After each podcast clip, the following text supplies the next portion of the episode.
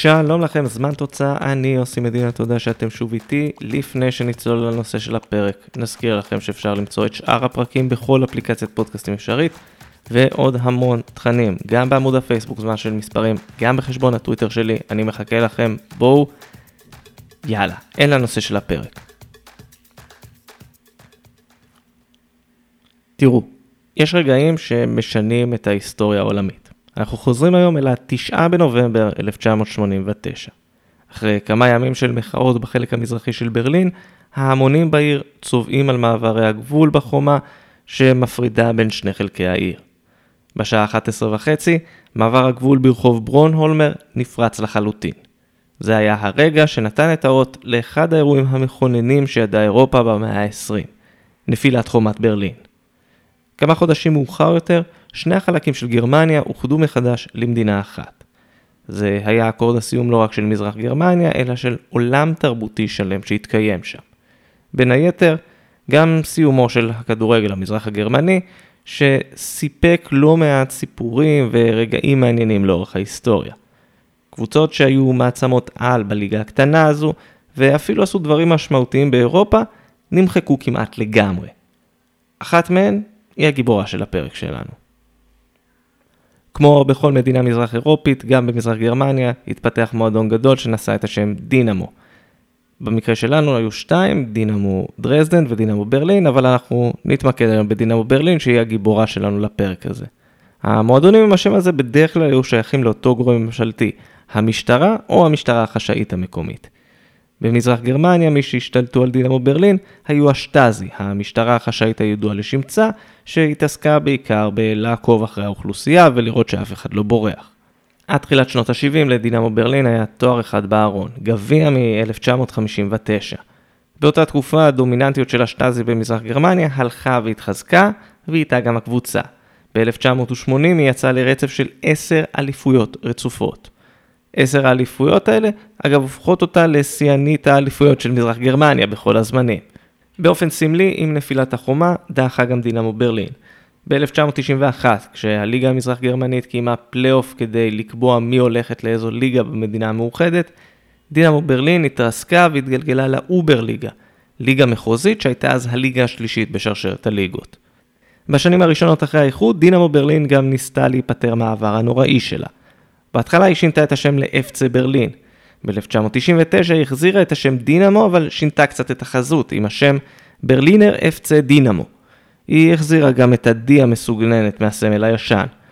ב-2009, בעקבות סכסוך משפטי, ה-D ירדה וסמל חדש אומץ, כשבמרכזו סמל הדוב של העיר ברלין. אגב, אם אנחנו כבר בענייני גרפיקה וסמלים, אז מאז 2006 ההתאחדות הגרמנית שינתה את אחת התקנות שלה.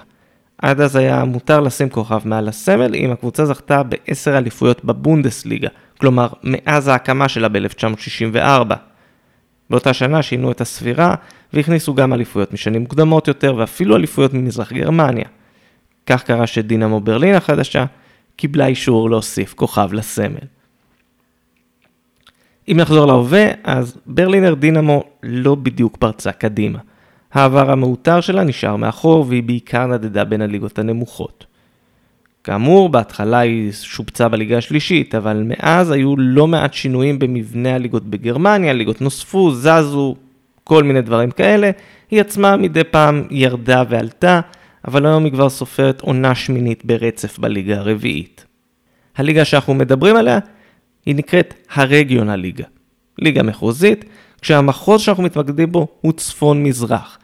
זה הדבר הכי קרוב שיש היום לליגה המזרח גרמנית הישנה, בתוך הליגות של גרמניה המאוחדת. בין הקבוצות בליגה נמצאות לוקומוטיב לייפציג, שב-1987 הגיע לגמר גביע המחזיקות, קרל צייס ינה, שזכתה בשלוש אליפויות מזרח גרמניה, ואנרגי קוטבוס, שגם הצליחה בשיאה להגיע לבונדסליגה. העונה הזו, משהו התחבר בברלינר דינמו, משהו שלא התחבר שם כבר שנים. את הקבוצה מוביל כריסטיאן בק בן ה-34. בשמונה השנים האחרונות הוא שחק במגדבורג, עוד אימפריה מזרח גרמנית לשעבר, שגם זכתה בתואר האירופי היחיד של המדינה, גביע המחזיקות ב-1974. במהלך אותן שנים הוא היה אחד הכובשים המובילים שלה, כשהיא קיבעה את מקומה בליגה השלישית, והעונה הוא מוביל בבטחה את טבלת מלך השערים של הליגה עם 21 שערים. בין השמות המנוסים נמצא גם אנדרס וייגל. הקריירה שלו היא תנודתית באופן מופלא. הוא התחיל את הקריירה בשלקה 0-4 ולא הרשים יותר מדי. הוא כן יכול להתגאות במאזן מפתיע של שער אחד בהופעה אחת במפעלים האירופיים, זה קרה בניצחון 3-0 של שלקה בקריית אליעזר מול מכבי חיפה.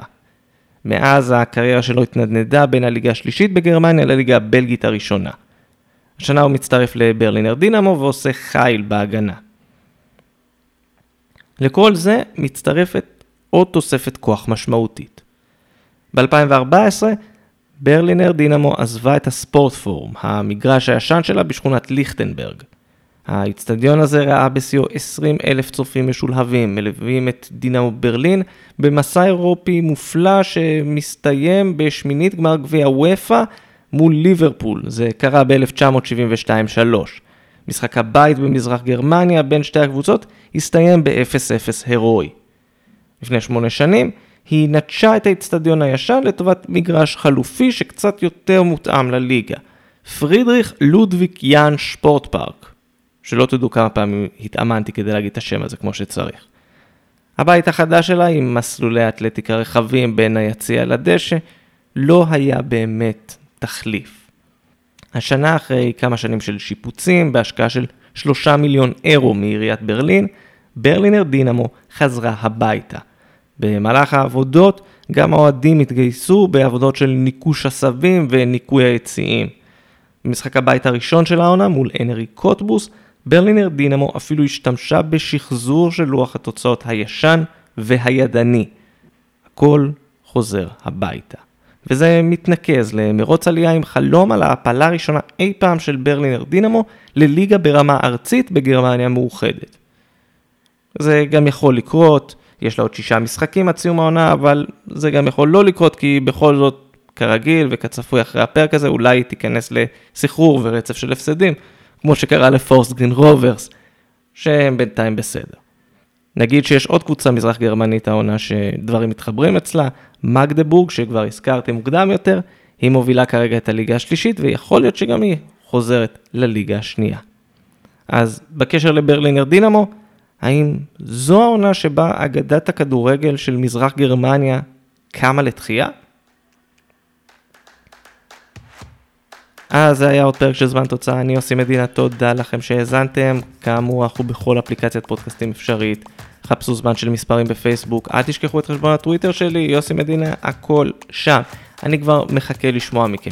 תגובות, תהיות, רעיונות לפרקים, חלומות על השטאזי שרודף אחריכם, הבמה שלכם והיא לגמרי פתוחה. כמו שאתם רואים, עוד דברים, עוד סיפורים, הכל בדרך אליכם. עד הפרק הבא, ביי בינתיים.